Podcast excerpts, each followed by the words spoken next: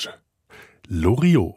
Das ist ein Name, bei dem fast alle irgendeine Assoziation haben, sei es die von zwei gezeichneten älteren Herren mit Knollennase, die in der Badewanne sitzen und sich darüber streiten, ob die Plastikente mit in die Wanne darf oder nicht.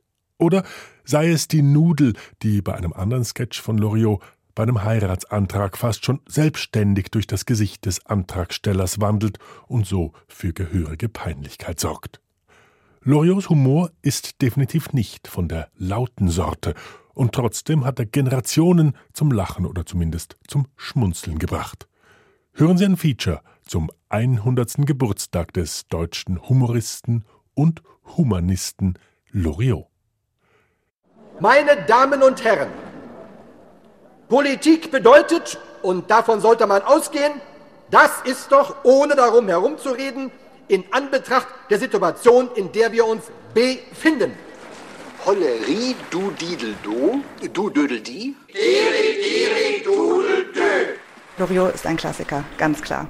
Du, ähm, die junge Dame, die du da neulich, ähm, ist das deine, ist das, äh, ist die aus deiner Klasse? Mhm. Und äh, wenn ihr, also wenn ihr zusammen seid, wie, äh, wie ist das, wenn ihr so, äh, sieh mal, ähm, deine Mutter und ich, wir sind ja auch nicht von Natur aus alt, also alt auf die Welt gekommen. Das Wichtigste ist, dass man, ähm, gerade wenn man jung ist, da ist der Körper, äh, das ist ganz natürlich, äh, also das Körperliche meine ich. Äh, Männer sind, äh, und Frauen auch, äh, überleg dir das mal. Gerade weil ich es gut mit dir meine. Haben wir uns verstanden? Mhm. Schön, dass du mal ganz offen über alles gesprochen hast. Frauen haben auch ihr Gutes. Ähm, das Spezielle bei Loriot ist für mich immer die Spießigkeit, diese deutsche Spießigkeit, die er so unglaublich gnadenlos entblättert und entlarvt. Musik! Eins, zwei, drei, vier. Oh.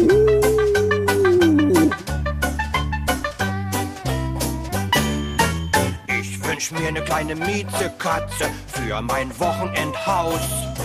Der schenk ich eine Luftmatratze und eine Spielzeugmaus. Ihr singt dauernd solche Liebeslieder, vorne und hinten mit Schmalz. Ach, die hängen mir immer wieder so aus'm Hals. Oh. Vico von Bülow, Hundeliebhaber, Musikfreund, hochkultivierter Preuße und hintersinniger Humorist, hat sein Publikum jahrzehntelang zum Lachen gebracht. Ob als Cartoonist oder ironisch distinguierter Fernsehunterhalter, unter seinem Pseudonym Loriot begeisterte der Spross aus altem mecklenburgischem Adel das Publikum durch alle Generationen hindurch. Na, Loriot war halt jemand, auf den man sich in der Familie einigen konnte, sowohl Elterngeneration als auch Kindergeneration, dass wir ihn lustig fanden. Also wir fanden ihn immer alle wahnsinnig sympathisch. Der Kabarettist und Autor Dirk Steermann, ein gebürtiger Duisburger, ist, wie viele seiner Generation, mit Loriot aufgewachsen. Er war so unaufgeregt, er war so edel, er hatte immer so dieses leicht spitzbübische Lächeln. Also tatsächlich ist er, glaube ich, der meiner Meinung nach lustigste Bundesdeutsche äh, seiner Generation. Wir wollen jetzt versuchen, die bisher erarbeiteten Grundmotive des Erzherzog Johann Jodlers frei vorzutragen. Bitte, Herr Dr. Sudermann. Hollerie. Hollerie, die Dudel. Dudel. Lö. Lö. Herr von Lilienkron. Hollera. Hollera, die Dadel, do. Danke. Frau Hoppenstedt. Hollera da didel. Hollerie. Hollerie die dudel du. Du dödel die. Zu den Bewunderern der Loriotschen Hochkomik gehört auch der bayerische Kabarettist Gerhard Polt. Polt verehrt sowohl den Zeichner als auch den Film- und Fernsehkünstler Loriot. Ich habe natürlich eine große Hochachtung über diese wunderbaren Schilderungen, die der gemacht hat. Der Schwammersucher hat, einen, hat eine Nasen für einen Starbholz und ein Komiker sieht halt im menschlichen Gebaren schneller was Merkwürdiges wie andere. Und der Loriot war ein großer, ein, ein Menschenschwammersucher.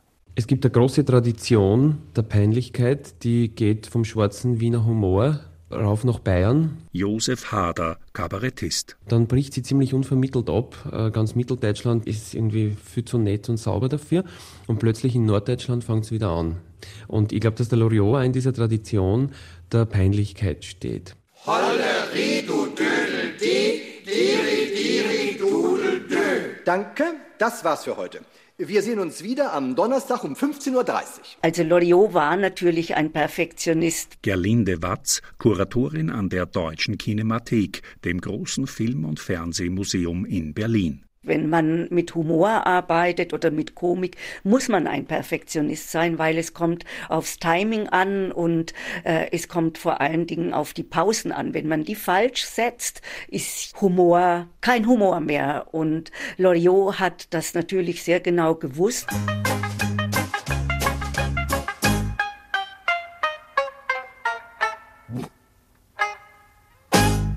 Brief eines Ehemannes an den Verehrer der Gattin. Geehrter Herr, Sie werden mir nicht vorwerfen können, ich sei ein altmodischer Mensch.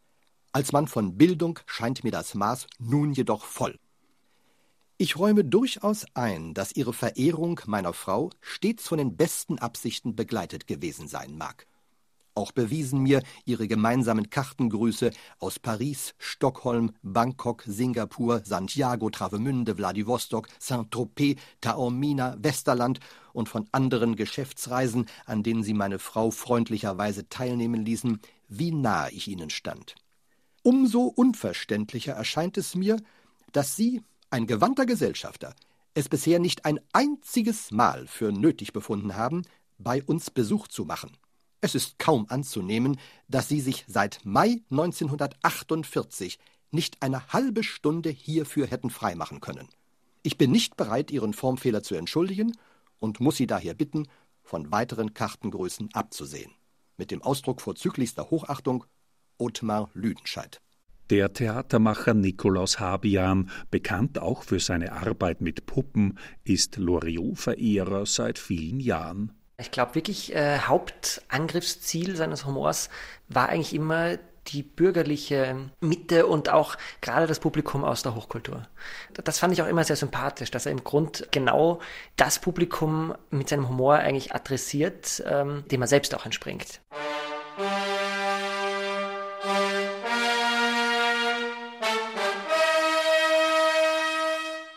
Ich hätte gern für zwei Personen für Siegfried am Donnerstag. Donnerstag ist ausverkauft.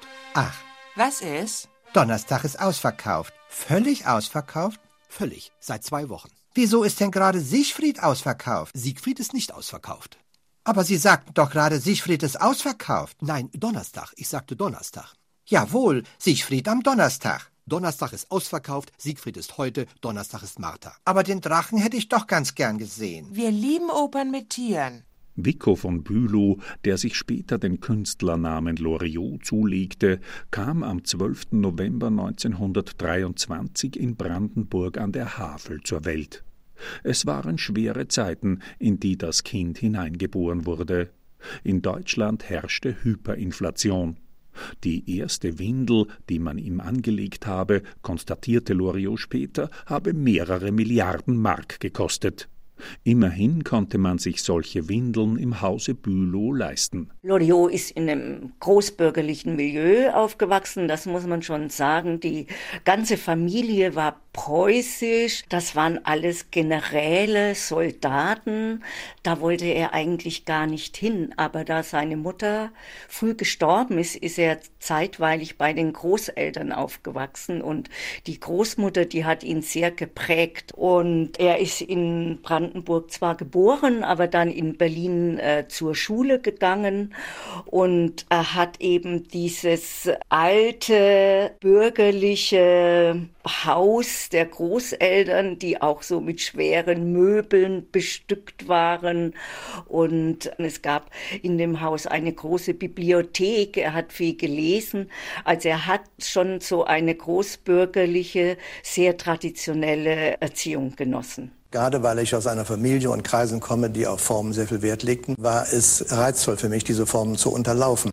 Der Film- und Fernsehregisseur Stefan Luxi hat bei Radio Bremen viele Jahre lang mit Loriot zusammengearbeitet. Ich glaube, dass die Kindheit von Loriot einigermaßen behütet war.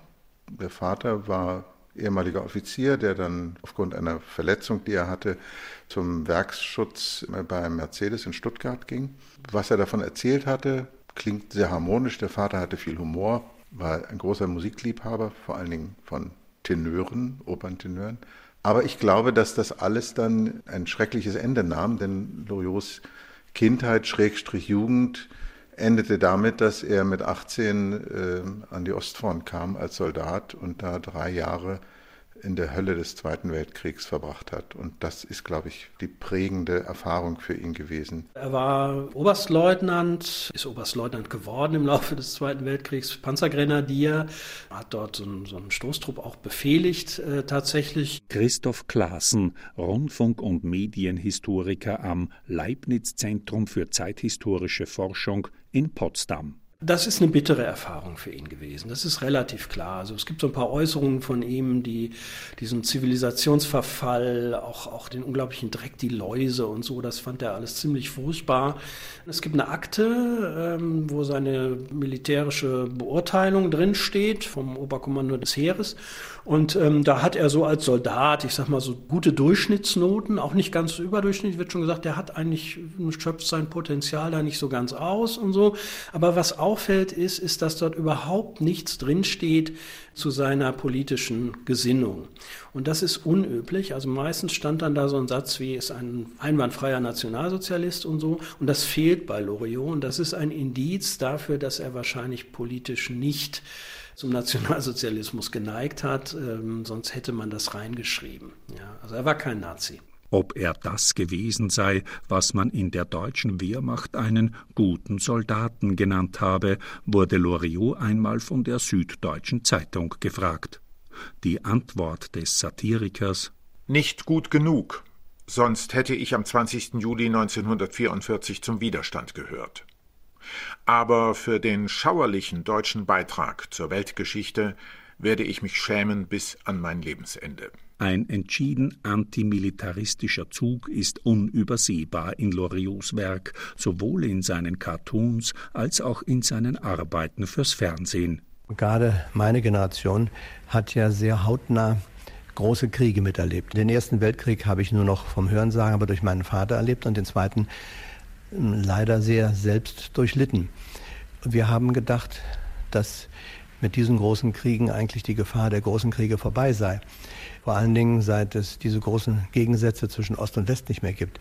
Aber wir müssen doch entsetzt feststellen, dass die menschliche Natur so ist, dass sie immer wieder Kriege herausfordert. Und ähm, möglicherweise wird erst durch eine Art europäischer oder Weltregierung vielleicht erreicht werden, dass diese Kriege wirklich ausgeschaltet sind. Nur ich fürchte, dass nach den Kriegen andere Dummheiten kommen, wie zum Beispiel die Umweltkatastrophen, die uns möglicherweise dann keine Kriege bescheren, aber Katastrophen anderer Art. Nach dem Zweiten Weltkrieg studierte Vico von Bülow auf Anraten seines Vaters Malerei und Grafik in Hamburg an der Hochschule für Bildende Künste. Bülow begann als Werbegrafiker zu arbeiten. 1950 publizierte er seine ersten Cartoons im Hamburger Magazin Die Straße und später in der Illustrierten Stern.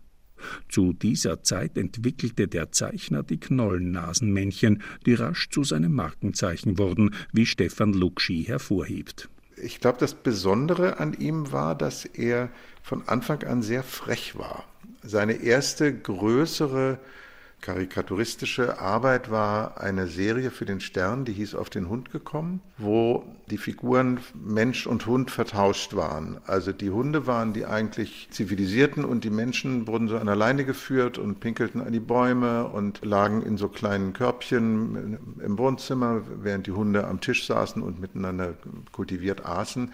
Das führte beim Stern zu ungeheuren Protesten der Leserschaft. Es gab Leute, die sagten, es würde die Menschenwürde verletzen. Und äh, daraufhin wurde diese Serie eingestellt. Und daraus wurde eine Weile später das erste Buch, was Loriot für den Diogenes Verlag gemacht hat, was bis heute gedruckt wird. 1953 begann Loriots Zusammenarbeit mit dem Züricher Verleger Daniel Kehl, der wenige Monate zuvor den Diogenes Verlag gegründet hatte. Nachdem kein deutscher Verlag Loriots Cartoons in Buchform herausbringen wollte, schlug Kehl zu. Seither sind mehr als 50 Loriot-Bücher beim renommierten Züricher Verlag erschienen. Margot de Weck, bei Diogenes für Loriots Werke zuständig. Loriot ist für Diogenes nach wie vor ein sehr wichtiger Autor. Also die Bücher finden nach wie vor Absatz. Wir halten die alle lieferbar. Äh, wir drucken immer wieder nach, weil das Klassiker sind, weil immer wieder danach verlangt wird. Bücher wie Szenen einer Ehe. Menschen lesen sich das gegenseitig vor im Familienkreis, spielen die Sketche nach, verschenken zu den möglichsten und unmöglichsten Gelegenheiten diese Bücher, weil sie an etwas erinnern, weil sie nach wie vor zum Lachen bringen und Menschen verbinden, würde ich sagen. In den 1950er und 60er Jahren hat sich Loriot immer wieder über den verbissenen Arbeitseifer der Wirtschaftswunderdeutschen lustig gemacht. Auch die zeittypische Technikbegeisterung, etwa für Automobile, rief seinen Spott hervor. Und dies, mein Herr, ist der neue 1500 TM. Abgesehen von der unauffälligen Eleganz ist dieser Wagen rein technisch gesehen ein Automobil für dynamische Menschen, die den Blick auf das 21. Jahrhundert gerichtet haben. Der geruchsarme 4,5 Dreivierteltaktmotor aus handgetriebenem Silberamalgam wiegt unfrisiert nur 950 Gramm. Vorn und hinten je zwei doppelt kohlensaure Hydrostabilisatoren von insgesamt zwölf querliegenden, jedoch einzeln aufgehängten Drehstabteleskop-Stoßverstärkern in kurzhubigem McGregor-Federbeinsystem garantieren die Straßenoberflächentreue des Fahrgestells. Verstehen Sie, Schlagloch bleibt Schlagloch. Ja, also die Stoßrichtung ist eine Modernisierungskritik bei Loriot. Das kann man relativ klar sagen. Also es gibt einen Vorbehalt eigentlich gegen diese neue konsumistische Moderne. Er kritisiert im Grunde die Orientierungslosigkeit, wenn man so will, auch dieses neureiche Gebaren dieser nivellierten Mittelstandsgesellschaft, also ein Begriff von Schelsky, also untere Mittelschicht bis obere Mittelschicht, die ziemlich orientierungslos dort irgendwie äh, ja, diesen Konsum genießt und Dagegen meldet er einen Vorbehalt an. Der 1500 TM lässt sich übrigens infolge der drehfreien Zahnstangenlenkung mit Servounterstützung mühelos aus jeder Kurve tragen. Loyot hat etwas gemacht, was in der Zeit sehr ungewöhnlich war. In dieser Zeit waren die Deutschen vor allen Dingen damit beschäftigt, ihr durch die Politik der Nazis zerstörtes Land wieder aufzubauen. Stefan Luxi, Loriot-Vertrauter. Und da hat er gesagt, guckt mal, ihr seid da fleißig beim Aufbauen und baut euch da ein Häuslein auf. Und jetzt erzähle ich euch mal, wie absurd das Leben eigentlich ist. Und viele Leute fühlten sich verletzt dadurch, dass er sie in ihrem Aufbauwillen lächerlich machte. Ach, wie soll ich das nun wieder sauber kriegen?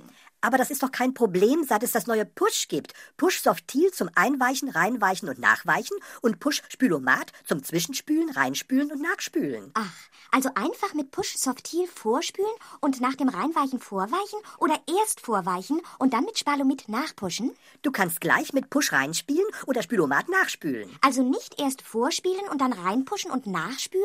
Du kannst mit dem Spülomat reinspielen oder ohne Softil zwischenpushen. Wunderbar. Dann brauche ich ja nur ja, so einfach ist das. Push für Frauen, die wissen, worauf es ankommt.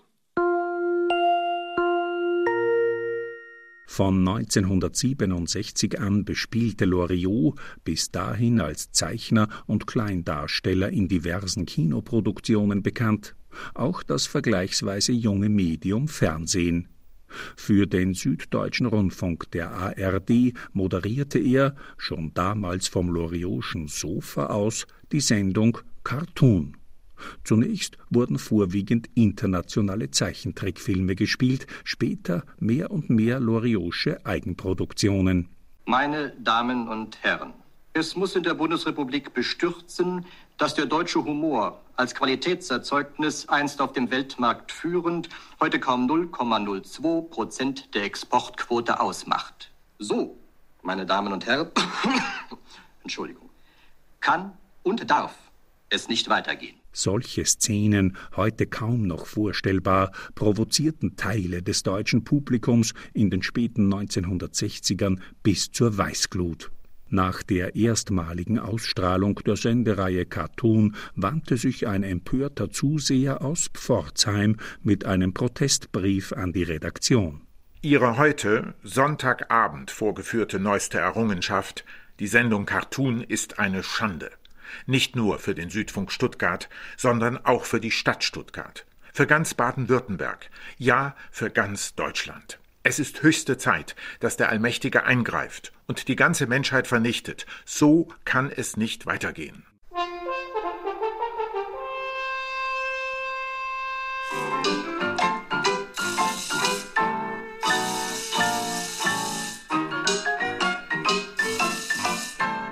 Das oft etwas angespannte Verhältnis des deutschen Menschen zu Humor und Komik ein weites Feld. Loriot bemühte sich um eine differenzierte Sicht der Dinge. Die Deutschen lachen genauso gern wie jedes andere Volk auch und sie äh, haben genauso viel Sinn für Humor wie jedes andere Volk. Nur, sie messen dem Komischen nicht den Stellenwert zu, den beispielsweise das Drama, die Tragödie oder das Politische und was auch immer hat. Die Deutschen gründeln nun mal gerne und gehen den Dingen auf den Grund. Und ähm, das Humoristische berührt ja scheinbar nur die Oberfläche. Und da irren sich die Deutschen, die meinen, dass das Komische nicht so wichtig sei wie das Tragische oder das Dramatische. Denn das Komische geht den Sachen natürlich auch sehr genau auf den Grund. Geschlechterkampf und eheliches Missvergnügen, das war ein unerschöpfliches Thema der Loriotschen Humorkunst. Bertha, ja? Das Ei ist hart.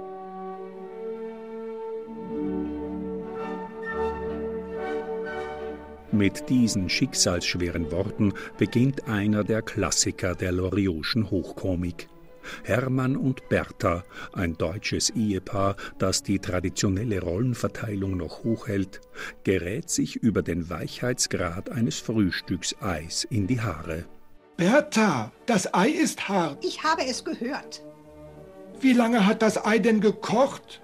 Zu viel Eier sind gar nicht gesund. Ich meine, wie lange dieses Ei gekocht hat. Du willst es doch immer viereinhalb Minuten haben. Das weiß ich. Was fragst du denn dann?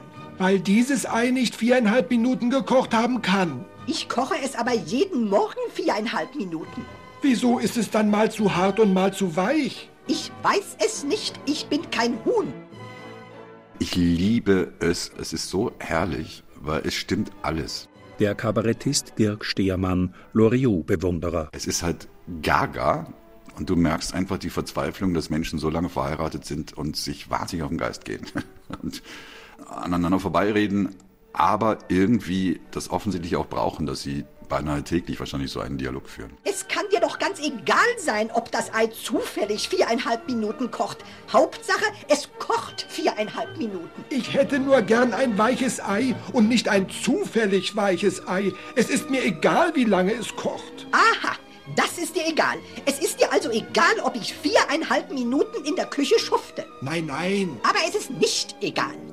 Das Ei muss nämlich viereinhalb Minuten kochen. Das habe ich doch gesagt. Aber eben hast du doch gesagt, es ist dir egal. Ich hätte nur gern ein weiches Ei. Gott, was sind Männer primitiv. Ich bringe sie um. Morgen bringe ich sie um. Also die Art und Weise, wie dieses Ehepaar, das ja noch in mehreren Sketches vorkommt, wie die kunstvollst aneinander vorbeireden, das ist ein quälender Genuss. Der Theatermacher Nikolaus Habian hat den 135 Sekunden dauernden Sketch Das Frühstücksei genau studiert. Die Charaktere bleiben in ihren festen Bahnen, vollkommen unabhängig davon, ob diese Bahn überhaupt noch irgendwo hinfährt. Aber sie fahren diese Bahn weiter. Und so ist es auch hier. Karl-Heinz? Ja? Können Geiger eigentlich nur geigen und Trompeter nur blasen? Ja. Ist das nicht sehr eintönig? Musiker sind mit ihren Instrumenten verheiratet. Aber sie könnten doch auch mal mit den Instrumenten ihrer Kollegen spielen. Theoretisch schon. Praktisch auch. Meinetwegen kann ein Trompeter auch mal praktisch in eine Geige blasen. Ich möchte, dass du meine Frage ernst nimmst. Ja. Szenen einer Ehe. Unter diesem auf Ingmar Bergmanns vivisektorischen Zweierbeziehungsfilm anspielenden Titel hat Loriot eine ganze Reihe von Ehesketches zusammengefasst. Manchmal, nicht immer, ist dabei die Schauspielerin Evelyn Hamann seine Partnerin. Wenn ein Trompeter in eine Geige bläse, dann bliese er praktisch. Wenn er theoretisch bliese, dann bläse er nicht. Er bläst also nur, wenn er praktisch bliese? Ja, ja, aber ein Trompeter bläst nun mal nur theoretisch in eine Geige. Die direkte Spannung zwischen Mann und Frau, äh, die ist mir natürlich auch am eigenen Leibe nicht verborgen geblieben. Ich meine, das ist klar. Loriot in einem Interview in den 1990er Jahren. Und äh, man kann so gut verheiratet sein, wie man will, zum Beispiel wie ich, 40 Jahre. Dann erlebt man doch das eine oder andere und man kommt der Sache auf die Spur, woran es liegt. Liebling, wann müssen wir in der Philharmonie sein? Um acht. Wenn wir nicht hetzen wollen, müssen wir jetzt das Haus verlassen. Ich bin fertig. Dann können wir ja gehen. Ja. Und warum kommst du nicht? Weil du da noch liest. Ich lese hier nur, weil du deine Fingernägel lackierst. Solange du da noch liest, kann ich mir wohl meine Fingernägel lackieren. Den Loriotschen Humor in seiner ganzen subtilen Perfidität kann man wahrscheinlich nur voll inhaltlich auskosten, wenn man mit den ausgesprochenen und unausgesprochenen Codes bildungsbürgerlichen Gebarens vertraut ist. Margot de Weck, die für Loriot zuständige Lektorin im Diogenes Verlag, betont allerdings die klassenübergreifenden, allgemein menschlichen Dimensionen der Loriotschen Satirekunst. Es gibt einen Teil, der sicherlich ein bürgerlicher Humor ist, der eben genau die Konventionen, die gesellschaftlichen Gepflogenheiten der Bundesrepublik in der Nachkriegszeit aufspießt. Es gibt einen Teil, der aber ganz unabhängig davon das allgemein menschliche äh, Kommunizieren oder eben nicht kommunizieren behandelt und dazu muss man gar nichts wissen. Ich glaube, dafür muss man nur einmal in einer Küche gesessen haben oder selber Eltern haben oder selber einen Partner haben und dann weiß man ganz genau, worum es geht. Ich habe gesagt, dass wir jetzt das Hotel verlassen müssen, wenn wir nicht hetzen wollen. Und da hast du gesagt, dass du fertig wärst. Und da habe ich gefragt, warum wir nicht gehen. Und dann hast du gesagt, dass du nur wartest, bis ich aufstehe. Und da habe ich gesagt, dass ich so lange sitzen bleibe, bis du fertig bist. Ich hetze dich also eben nicht. Warum bist du denn so gereizt? Gereizt? ich bin nur immer wieder überrascht von der Tatsache, dass Frauen den Sinn für einfache, klare Zusammenhänge offensichtlich verloren haben. Aha. Sie wissen eigentlich nie, worum es geht. Jetzt geht es zum Beispiel darum, dass wir pünktlich ins Konzert kommen. Nein, darum geht es eben nicht. Es geht um die Frage, warum Frauen am Kern einer Sache grundsätzlich vorbeidiskutieren. Männer und Frauen passen einfach nicht zusammen. Loriot ist ja eigentlich mit dem Fernsehen erst richtig berühmt geworden. Er war vorher auch bekannt, aber doch eher im kleinen Kreis. Die Film- und Fernsehhistorikerin Gerlinde Watz. Und mit dem Fernsehen später dann, da ist er ja dann wirklich zu einer großen Berühmtheit geworden. Jeder, jeder kannte Loriot und jeder kannte diese Sendungen. Das war ein Muss, das anzuschauen. Und damals gab es ja wenig Programme und so hat man dann wirklich am Montag oder am nächsten Tag über diese Sendungen geredet. Alle kannten das. Fräulein Dinkel! Sie haben gerufen? Ja, bitte setzen Sie sich. Heute sind es auf den Tag genau. Tag genau? Nicht mitschreiben. Heute sind es auf den Tag genau 15 Jahre, dass Sie für mich tätig sind. Korrespondenz, Ablage, Sekretariat. Dass Sie daran gedacht haben? 15 Jahre. Und darum erlaube ich mir, aus diesem Anlass, darum würden Sie mir eine Freude machen, darauf mit Ihnen anzustoßen. Nein, dass Sie daran gedacht haben, Herr Direktor. Und nun setzen Sie sich mal dahin. In Ihren Sessel? Sie machen mich ganz verlegen, Herr Melzer. Und ich nehme mir diesen hier. In Loriots Sketch Liebe im Büro aus dem Jahr 1977, lange vor der MeToo-Bewegung entstanden, versucht ein zwänglerischer Firmenchef, seine Assistentin zu verführen. Renate. Ja? Würden Sie für mich Ihr Haar lösen? Herr Melzer. Bitte. Ist eigentlich das Schreiben an die Firma Plötzmann raus? Ja, zusammen mit der Rechnung und drei Durchschlägen. Renate. Ja? Darf ich Sie küssen? Sie machen mich ganz verrückt, Herr Melzer. Sie waren mir noch nie so nah, Renate. Wieso läutet es hier und nicht im Vorzimmer? Ich habe auf Ihren Apparat umgeschaltet. Na, dann heben Sie doch ab, mein Gott. Vereinigte Europa Trikotagen GmbH Melzer und Co. Vertriebsleitung, guten Tag. Ich will versuchen, ob ich Herrn Direktor Melzer noch erreiche. Wen darf ich melden? Herr Krüger von der IFAG Mannheim. Moment, Herr Krüger, ich verbinde. Melzer? Herr Krüger, der Auftrag der IFAG Mannheim ist bisher nicht eingegangen. Nein. Aber die Konditionen sind uns ja bekannt. 400 Arosa Schlitz verstärkt mit kurzem Arm. Selbstverständlich. Auf Wiedersehen. Meine Hand schläft ein. Stehen Sie auf, Renate. Sie machen mich ganz verrückt, Herr Melzer. Machen Sie Ihr linkes Ohr frei.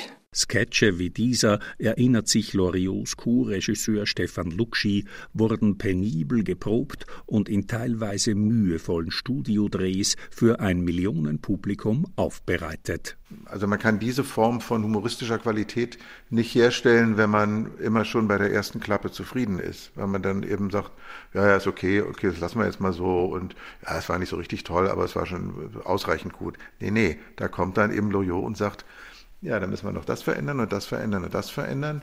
Und da gab es Leute, die darunter ein bisschen gelitten haben, weil sie selbst dieses Maß an Perfektion nicht herzustellen gewohnt waren. Und es gab andere, die ganz glücklich waren, so gefordert zu sein. Also Schauspieler, die sagten, es ist doch toll, wenn ich 25 Mal die Chance habe, die Einstellung zu drehen und sie immer besser wird. Nachher ist es dann meistens die beste irgendwie die dritte und die 22. Aber ähm, das kann man dann nachher entscheiden, wenn man, wenn man in den Schnitt geht. Und er war da sehr, sehr, sehr präzise, auch was den Schnitt anbelangte, war er auf eine, wie ich fand, sehr angenehme Weise präzise. Renate, lassen Sie uns zur Sitzgruppe gehen. Ja. Jetzt nehmen Sie hier im Sessel Platz. Ich bin doch nur ein Abenteuer für Sie. Ich schiebe den zweiten Sessel heran, Sie legen die Füße hoch und ich komme ganz gemütlich zu Ihnen. Sie machen mich noch ganz verrückt, Herr Melzer. Sie können mit Frauen umgehen. Küssen Sie mich. Es geht nicht. Aber es muss gehen. Andere machen es doch auch. Nein, so geht das nicht. Geben Sie mir Ihre Hand, Renate. Kommen Sie. Kommen Sie hierher. Da, auf die Auslegeware? Sie machen mich ganz verrückt, Herr Melzer. Was ist denn das da unter meinem Schreibtisch? Was? Das ist ja das Schreiben von der IFAG Mannheim. Bitte. 400 Arosa Schlitz verstärkt mit kurzem Arm. Auf dieses Schreiben warten wir seit 14 Tagen und wo liegt es? Unter meinem Schreibtisch. Aber ich. Als führendes Unternehmen der Trikotagenbranche können wir uns Unkorrektheiten dieser Art nicht leisten. Karl-Heinz. Sagen Sie nicht Karl-Heinz zu mir. Ja, das Sketch Liebe im Büro ähm, kommt mir manchmal immer ein bisschen stiefmütterlich behandelt vor, ist ein Meisterwerk. Renate, lassen Sie uns zur Sitzgruppe gehen oder äh, Rosa, Schlitz verstärkt mit kurzem Arm oder Auslegeware. Diese Worte, das ist 100% Loriot und eigentlich ist es 100% Deutschland und Loriot hat das einfach konzentriert, destilliert und liefert uns dann diesen wahnsinnig tollen Sketch. Frau Direktor Bartels, Sie sind. Ich leite das führende Unternehmen der Geschenkartikelbranche und habe mir die Frage gestellt, weiß überhaupt jemand, was er seinen Lieben auf den Gabentisch legen soll? Niemand weiß das, gell? Mhm. Eine innovative Geschenksidee steht im Zentrum eines berühmten Loriotschen Zeichentrickfilms. Das Objekt, im Film zu sehen, erinnert, was seine Beschaffenheit betrifft, an eine überdimensionierte Gummibrustwarze. Da habe ich den Bartelschen Familienoriginalbenutzer herausgebracht, gell? Für den Herrn, für die Dame, für das Kind, gell? Ah ja. Und was kann man, äh, wie soll man, ich meine, wozu? Äh, Bitte? Ich meine, wie benutzt man den äh, Familienverwender? Familienbenutzer, Herr Rösner. Familienoriginalbenutzer, gell? Ah ja. Es ist ein Artikel, der schon durch seine gefällige Form anspricht, gell? Er ist formschön, wetterfest, geräuschlos, hautfreundlich, pflegeleicht, völlig zweckfrei und gegen Aufpreis auch entnehmbar. Ein Geschenk, das Freude macht. Für den Herrn, für die Dame, für das Kind, gell? So, so. Edmund Stoiber, der ehemalige bayerische Ministerpräsident, hat mal eine Rede auf Loriot gehalten und gesagt, Loriot sei der lebende Beweis dafür, dass es auch Humor oberhalb der Gürtellinie gibt. Wie in so vielen Dingen hat Herr Stoiber auch hier geirrt. Natürlich sind bei Loriot ganz, ganz viele kleine versteckte äh, Schweinereien in den Dingen drin. Also man muss sich nur mal so einen Trickfilm wie den Familienbenutzer angucken er war ja durchaus auch ein Mensch, der ein, ein, ein erotisches äh, Weltbild hatte. Also auch dieser Bereich wurde genauso liebevoll, ironisch verklausuliert wie, sagen wir mal, die wirkliche Kritik an den herrschenden Zuständen. Benutzer, Familienbenutzer, das sagte ich Ihnen doch schon, gell? Ich wollte ja auch eben sagen, man benutzt den Familienverwender weniger als Gebrauchs. Sie sollen den Familienbenutzer als Benutzer gebrauchen. Mein Gott, drücke ich mich denn so undeutlich aus? Ich fragte ja auch nur, ob die Benutzung des Familienver äh, die Verwendung des Familienbenutzers nur für den Familiengebrauch oder was? Ob Sie den Familienoriginalbenutzer nur als Familienbenutzer benutzen oder ob beispielsweise auch im Freundeskreis ein Gebrauch des Benutzers. Herr Rösner, ich befinde mich hier in einer Anstalt des öffentlichen Rechts und lasse mich nicht in dieser Weise von Ihnen provozieren, gell? Um es noch einmal in aller Deutlichkeit zu wiederholen. Jeder halbwegs gebildete Mensch kann den Familienoriginalverwutzer bewenden, aber nicht als Bewender verwutzen, gell? Anstalt des öffentlichen Rechts, das ist von Loriot sehr häufig gebraucht, weil immer wieder diese bescheuerten Gespräche stattfinden in Anstalten des öffentlichen Rechts, wo mal der eine, mal der andere darauf hinweist, dass das doch eigentlich eine Anstalt des öffentlichen Rechts ist, sodass dann die Anstalt des öffentlichen Rechts, so wie Loriot sie darstellt, immer mehr eine Art Irrenanstalt des öffentlichen Rechts ist. Schlüpfrigkeiten und Anzüglichkeiten, zart verklausuliert, ziehen sich wie ein roter Faden durch das Loriotsche Werk ob ein Handelsvertreter seiner Kundin einen Einhand-Saugblaser namens Heinzelmann mit folgendem Slogan andrehen möchte Es saugt und bläst der Heinzelmann, wo Mutti sonst nur blasen kann oder ob ein Abgeordneter im Deutschen Bundestag das Wort ergreift und seiner Sorge um die nationale Teigwarenindustrie Ausdruck verleiht. Mit kleinen, sublimierten Schweinigeleien ist bei Loriot immer zu rechnen. Herr Präsident, meine sehr verehrten Damen und Herren. Die deutsche Nudel Die deutsche Nudel ist in den Mittelpunkt des Weltinteresses gerückt, seit die Bundesrepublik mehr Rohnudelmasse vernudelt als England und Frankreich zusammen. In der bevorstehenden Ministerratssitzung der Europäischen Wirtschaftsgemeinschaft muss sich die qualitative Überlegenheit der deutschen Breitbandnudel erweisen. Oder wir gehen einer Nudelkrise, einer Nudelkrise unvorstellbaren Ausmaßes entgegen. Ich kenne keine linke und keine rechte Nudel. Es gibt nur eine deutsche Nudel. Wo stand Loriot eigentlich politisch? Von welchem Standpunkt aus hat der Humorist seine Kritik an den herrschenden Zuständen formuliert? Die Werte, die Loriots Leben, sein Leben lang bestimmten, waren die eines aufgeklärten Humanismus. Der Film- und Fernsehregisseur Stefan Lutschi, ein Kollege Loriots bei vielen TV-Produktionen. Er war auf einem humanistischen Gymnasium, und äh, beginnend mit äh, demokratischen Idealen der Antike bis hin zur Aufklärung und bis hin zu den Fragen, die Kleist auch gestellt hat, die Fragen des Gehorsams im Militär und so, das hat ihn alles sehr geprägt. Und der Vater war wohl jemand, der eher der Sozialdemokratie zuneigte. Es war überhaupt kein Konservativismus, wenn war es so eine Art Wertkonservativismus der zieht sich ja auch heute durch alle Parteien durch. Also ähm, es gibt ja große Teile der Grünen Partei, die absolut wertkonservativ sind. Also er war auf gar keinen Fall ein knallharter Konservativer. Er war konservativ in dem Sinne, dass er sagte, Komik entsteht nur, wenn die Ordnung gestört wird und ins Chaos gerissen wird. Dazu muss man Ordnung herstellen. Und Ordnung herstellen ist natürlich, zumindest im künstlerischen Bereich, ein konservativer Prozess. Also man muss eine sehr ordentlich konservative Wohnung haben, wie bei der Zimmerverwüstung, wo das Bild schief hängt. Nur in, in diesem Ambiente gelingt es, Komik durch das Chaos herzustellen. Ich nehme die Gewadel, Ledel Adel, als gelesen, Edlu. Udel, Fadelledel, Anduludel, Odel, Ageludel, Ledel, Preußensau als im höheren Interesse liegen für Hussasa, Beng Bang, in Fadelhopter lege die wieder.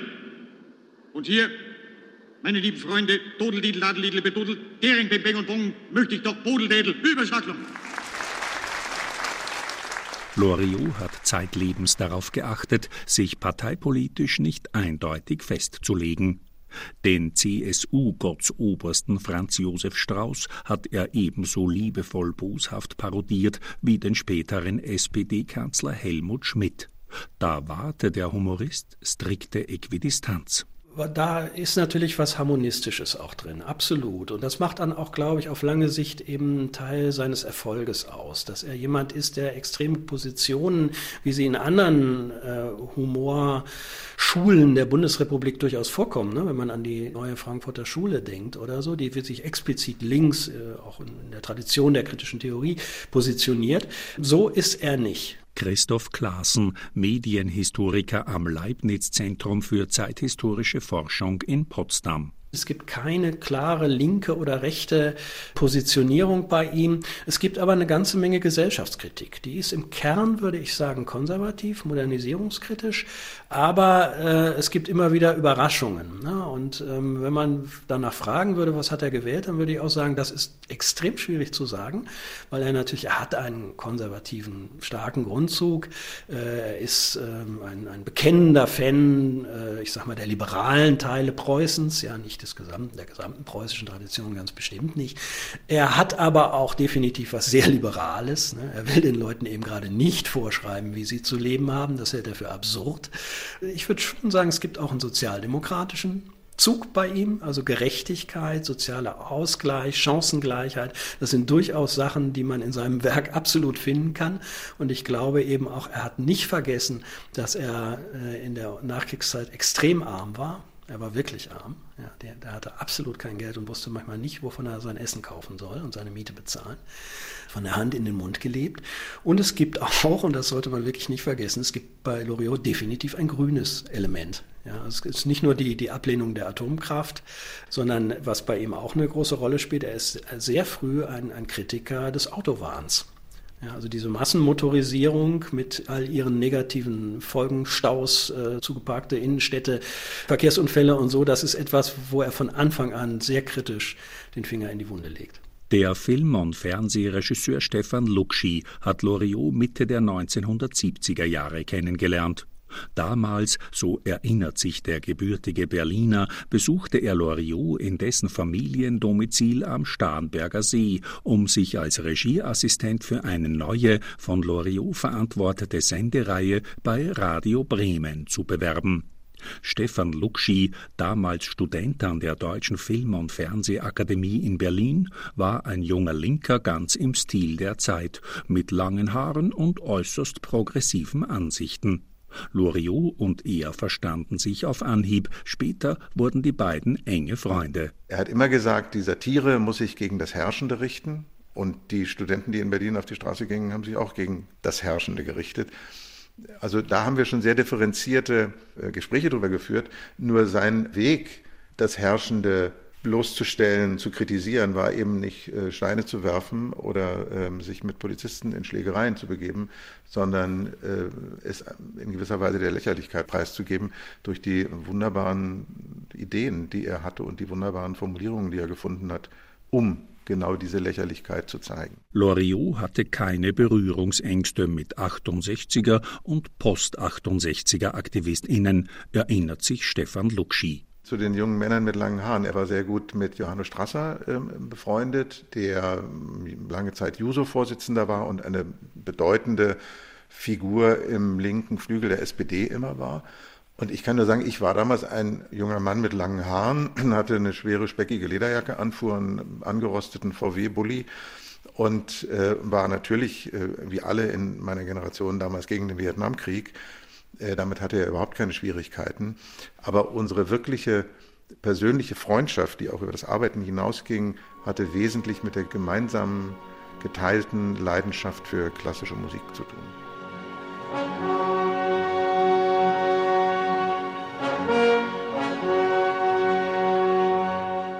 Loriot, zeitlebens Wagnerianer, war ein enthusiastischer Liebhaber klassischer Musik. Seine gemeinsamen Auftritte mit den Berliner Philharmonikern sind bis heute legendär. Von seinem Wohnsitz am Starnberger See aus, wo er über eine imponierende Schallplattensammlung gebot, unternahm Loriot immer wieder liebevoll geplante Opernreisen in die nähere und weitere Umgebung. Stefan Luxi war des Öfteren mit dabei. Loriots Stammopernhaus war das Münchner Nationaltheater. Dann ist er regelmäßig nach Bayreuth gefahren er ist aber auch in Berlin sehr gerne in die Oper gegangen und aber auch sonst, wir waren auch in Wien in der Oper, in Italien ist er auch in der Oper gewesen. Selber inszeniert hat er in Stuttgart, nämlich Martha und den Freischütz. Aber ich würde mal sagen, schon München, Bayreuth und Berlin und da auch mehr die deutsche Oper. Die Staatsoper war ja damals noch DDR, deswegen lag die deutsche Oper etwas näher.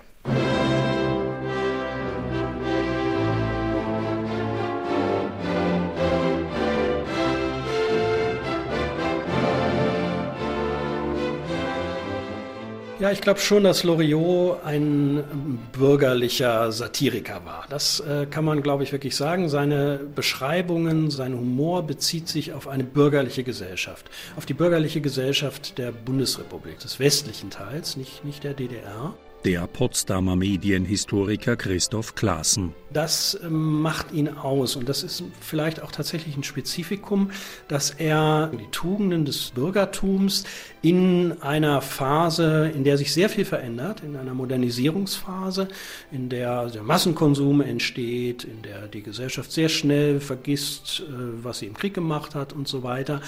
Das nimmt er auf. Er nimmt es aber eben nicht mit den klassischen Mitteln auf der, ich sag mal, intellektuellen Gesellschaftskritik oder so, sondern äh, in Formen, die eigentlich gar nicht zur bürgerlichen Gesellschaft passen, die von ihr eher verachtet werden, dem Cartoon, dem Zeichentrickfilm und später dann auch im Fernsehen. Das sind alles Medien, die das Bürgertum eigentlich nicht als kulturelle Medien akzeptiert.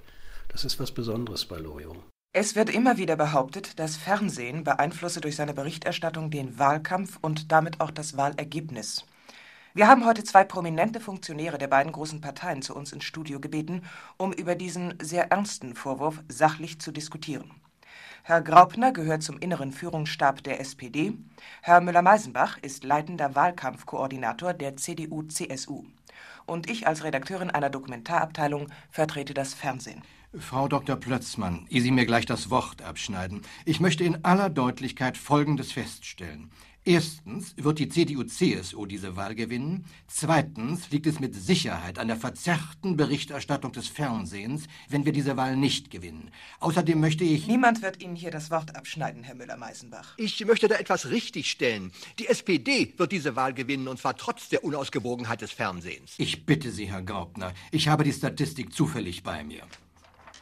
In den letzten 14 Tagen wurden die Politiker der SPD-FDP 41 Mal im Fernsehen gezeigt, mit insgesamt 502 Sekunden, die CDU-CSU-Politiker dagegen 40 Mal mit 484 Sekunden. Jedenfalls profitiert die Regierungskoalition von dieser skandalösen Unausgewogenheit der Berichterstattung. Loriots Parodien im Fernsehen auf das Fernsehen sind bis heute legendär. Studiodiskussionen wie diese könnten, so oder so ähnlich, auch heute noch über die Bildschirme flimmern. Frau Dr. Plötzmann, ich möchte Sie darauf hinweisen, dass Herr Müller-Meisenbach in dieser Sendung bisher etwa dreimal so lang im Bild gewesen ist wie ich.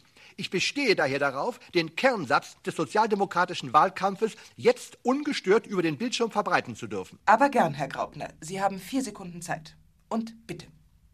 Sicherheit für Deutschland. Ich protestiere energisch dagegen, dass hier ein zwangloses Gespräch parteipolitisch missbraucht wird. Herr Müller-Meisenbach, ich kann Ihnen noch drei Sekunden für den Wahlspruch der CDU geben. Und bitte. Für Frieden und Freiheit. Das war zu lang. Herr Graupner, Sie dürfen Ihr letztes Wort ganz kurz wiederholen. Deutschland? Ja, aber viel kürzer. Bitte. Deutschland. Das war eine Winzigkeit zu lang. Nicht. Herr Müller-Meisenbach, Sie haben jetzt noch eine Drittelsekunde für Frieden und Freiheit. Bitte. Und damit wünschen wir Ihnen einen ausgewogenen guten Abend. Im Gegensatz zu international erfolgreichen Humorkünstlern wie den Monty Pythons oder Mr. Bean war und ist Loriot so gut wie ausschließlich im deutschen Sprachraum erfolgreich. Stefan Luxi. Man hat versucht, Loriot ins Englische und Französische zu übertragen. Und das ist nur zum sehr geringen Teil erfolgreich gewesen und hat eigentlich auch nicht wirklich funktioniert. Seine Verwurzelung in der Geschraubtheit und Kompliziertheit der deutschen Sprache ist schon sehr, sehr wichtig, fundamental wichtig für seine Komik. Es ist aber auch das Menschliche, allzu Menschliche, dem sich Loriot immer wieder mit Hingabe zugewendet hat. Die Destruktion romantischer Gefühligkeit durch tragikomische Alltagsmalheurs ist nirgendwo gnadenloser vorgeführt worden als in Loriots komödiantischem Meisterwerk Die Nudel, in dem er, wie so oft, zusammen mit Evelyn Hamann vor der Kamera stand. Wissen Sie, Hildegard, dass wir uns jetzt fast ein Jahr kennen? Ja. Hildegard, ich möchte Ihnen heute etwas sagen. Ich möchte Ihnen sagen, dass ich dass ich mehr als bloße Sympathie für Sie empfinde. Mehr als Freundschaft. Und ich. Nein, sagen Sie noch nichts. Es gibt Augenblicke im Leben, wo die Sprache versagt, wo ein Blick mehr bedeutet als viele Worte. Sie haben. Vielleicht fühlen Sie, was ich meine. Hildegard. Sie haben da was am Mund. Die Nudel ist Loriots bis heute wahrscheinlich bekanntester Sketch. Ein höherer Angestellter geht während eines Tête-à-Têtes beim Edelitaliener in die Galanterie-Offensive. Das Leben ist zu kurz, Hildegard. Die Jahre gehen dahin. Und Glück, Glück gibt es doch nur zu zweit. Der peinigende Clou an diesem Sketch während sich der vor Aufregung bebende Brautwerber den Mund mit einer Serviette abtupft. Bitte sagen Sie jetzt nichts, Hildegard, bleibt an seiner Unterlippe eine Nudel kleben. Im Verlauf des Werbegesprächs wandert die Teigware über Oberlippe und Zeigefinger des Mannes, bis sie schlussendlich an seiner Nasenwurzel hängen bleibt. Ein Missgeschick, das die romantische Wirkung des Heiratsantrags auf rückhaltlose Weise zunichte macht. Hildegard. Ja? Sehen Sie mich an. Ich wollte schon so lange zu Ihnen sprechen. Ich habe nur auf den richtigen Augenblick gewartet. Jetzt ist er da. Wir sollten miteinander verreisen. Irgendwohin. Nur Sie und ich. Und da möchte ich Sie immer nur anschauen. Stundenlang, tagelang. Darf ich abräumen? Ja, bitte.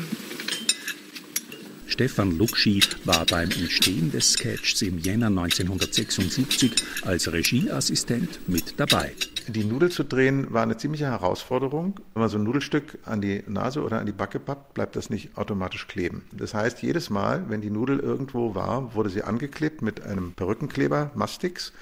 Und dann wurde auf Evelyn Hamann, die stoisch reinblickte, geschnitten und dann wurde die Nudel wieder abgenommen von ihm die Stelle wurde gereinigt und übergeschminkt und die Nudel wurde woanders angeklebt. Der Nudelsketch funktioniert im Gegensatz zu anderen Loriot-Humorismen weltweit und kulturenübergreifend. Als er die Nudel, erinnert sich Stefan Luxi, einmal während eines Vortrags im Cartoon-Museum der chinesischen Millionenstadt Changchun präsentiert habe, seien die Zuseherinnen und Zuseher vor Lachen fast unter ihren Sesseln verschwunden, um es zugespitzt zu formulieren. Der Gesichtsverlust, den Loriots Protagonist durch die wandernde Nudel in seinem Antlitz erleidet, wird von asiatischen Menschen als wohl noch vernichtender empfunden als bei uns in Europa. Sie sollen jetzt noch gar nichts sagen, Hildegard. Aber Sie fühlen es doch auch, dieses Gewisse. Ja. Es ist vielleicht noch sehr zart, aber es kann größer werden. Es kann wachsen. Mein Gott, Hildegard, warum sagen Sie denn nichts? Wie? Und zum Schluss sollte die Nudel auf einem Espresso schwimmen. Und Nudeln schwimmen eben nicht. Nudeln sind schwerer als Wasser. Und dann war das alles eingerichtet und wir wussten nicht, wie kommen wir jetzt weiter, wie können wir diese Einstellung mit dieser Nudel im Espresso drehen. Und dann habe ich eine, damals rauchte ich noch so eine Zigarettenschachtel genommen, die innen so, so ein bisschen so nudelfarben war, so Ecru, und habe daraus ein kleines Pappröllchen gedreht und das wurde dann auf den Espresso gelegt und schwamm. Gewiss, ich habe auch meine Fehler. Aber ich bin zuverlässig. Ich mache keine halben Sachen. Menschlich und beruflich. Warum übernehme ich denn in zwei Wochen die Einkaufsabteilung? Weil ich eine saubere Weste habe, weil ich politisch in Ordnung bin, weil ich alle Tricks kenne, weil mir keiner was vormacht. Hildegard, Ja? bitte sagen Sie jetzt nichts. Ich liebe Sie. Vico von Bülow alias Loriot starb im August 2011 im 88. Lebensjahr.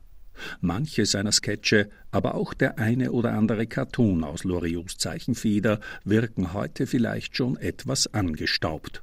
Das ändere nichts an der Bedeutung und der ungebrochenen Wirkungsmacht des Humoristen, analysiert die Film- und Fernsehwissenschaftlerin Gerlinde Watz. Der Loriotsche Humor veraltet nicht. Äh, Das außen herum veraltet, diese Sprache von Fräulein, wie man angezogen ist, diese Höflichkeit. Aber dieses grundlegende Problem, das Missverständnis zwischen Mann und Frau und Mann und Frau passen nicht zueinander, mit Augenzwinkern natürlich erzählt, weil sie doch zueinander passen.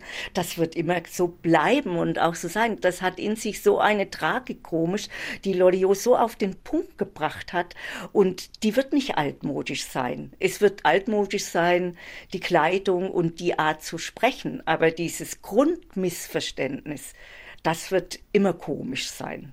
Es gibt einen großen Kern an Zeitlosem in diesem Humor, eben an dem, was zwischenmenschlich ist. Und das ist dann nah an Beckett oder manchmal an Kafka in den Situationen, in denen man sich wiederfinden kann. Margot de Weck, Loriots Lektorin, Und dieser Teil wird auf jeden Fall überdauern. Herr Dr. Klöbner, ich leite eines der bedeutendsten Unternehmen der Schwerindustrie und bin Ihnen in meiner Badewanne keine Rechenschaft schuldig. Nein, nein. Ich entscheide persönlich, ob ich mit Wasser bade oder ohne. Ja, ja. Im Übrigen sagte ich nur... Herr Müller-Lüdenscheid... Bitte lassen Sie mich ausreden.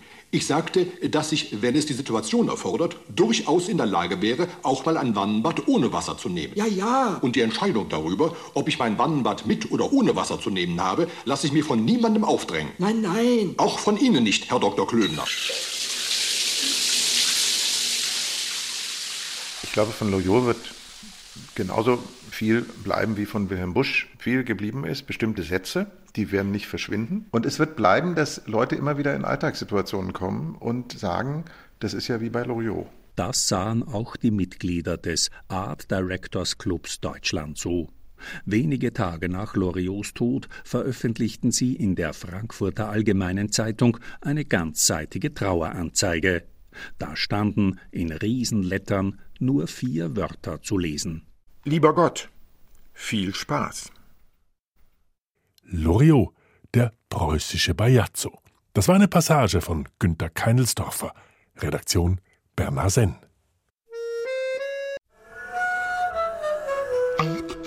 SRF Audio.